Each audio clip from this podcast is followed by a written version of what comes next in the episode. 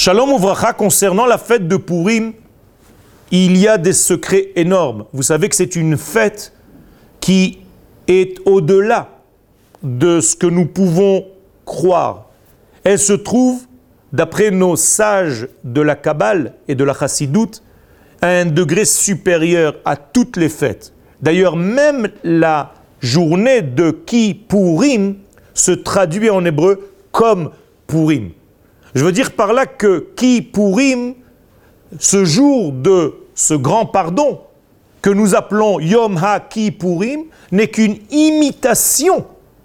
Ce jour-là veut devenir un jour, lorsqu'il sera grand, entre guillemets, comme Purim. Donc, Ki Purim comme Purim. J'ai envie de devenir Purim, dit Ki Purim. Autrement dit, au lieu de jeûner, j'ai envie de manger.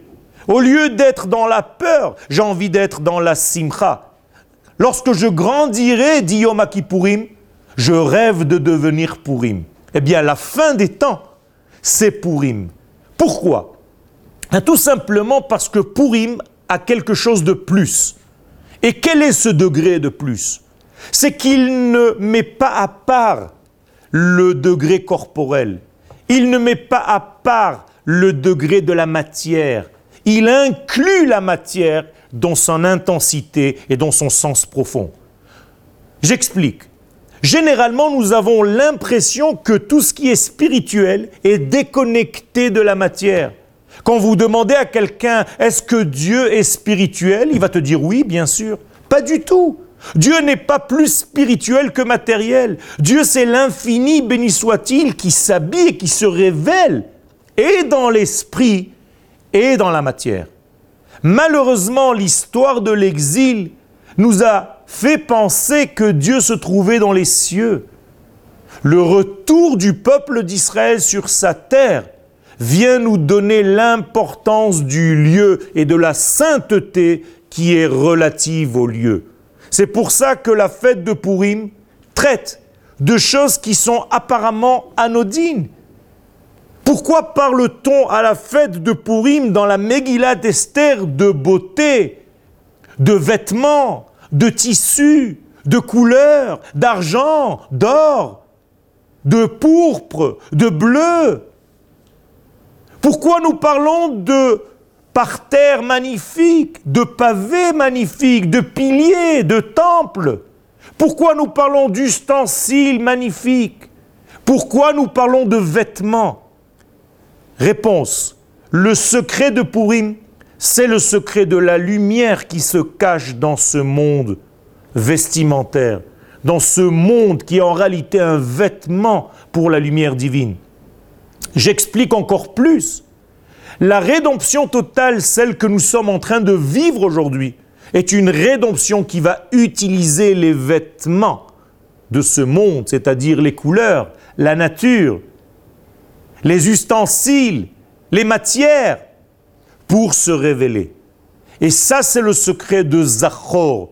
Souviens-toi, Zachor est Asher Asalecha Amalek. Pourquoi Amalek? Pourquoi il faut se souvenir? Parce que Amalek, l'un de ses combats principaux, c'est de nous déconnecter de la matière, c'est-à-dire de nous laisser dans un monde d'esprit qui n'a pas de matière.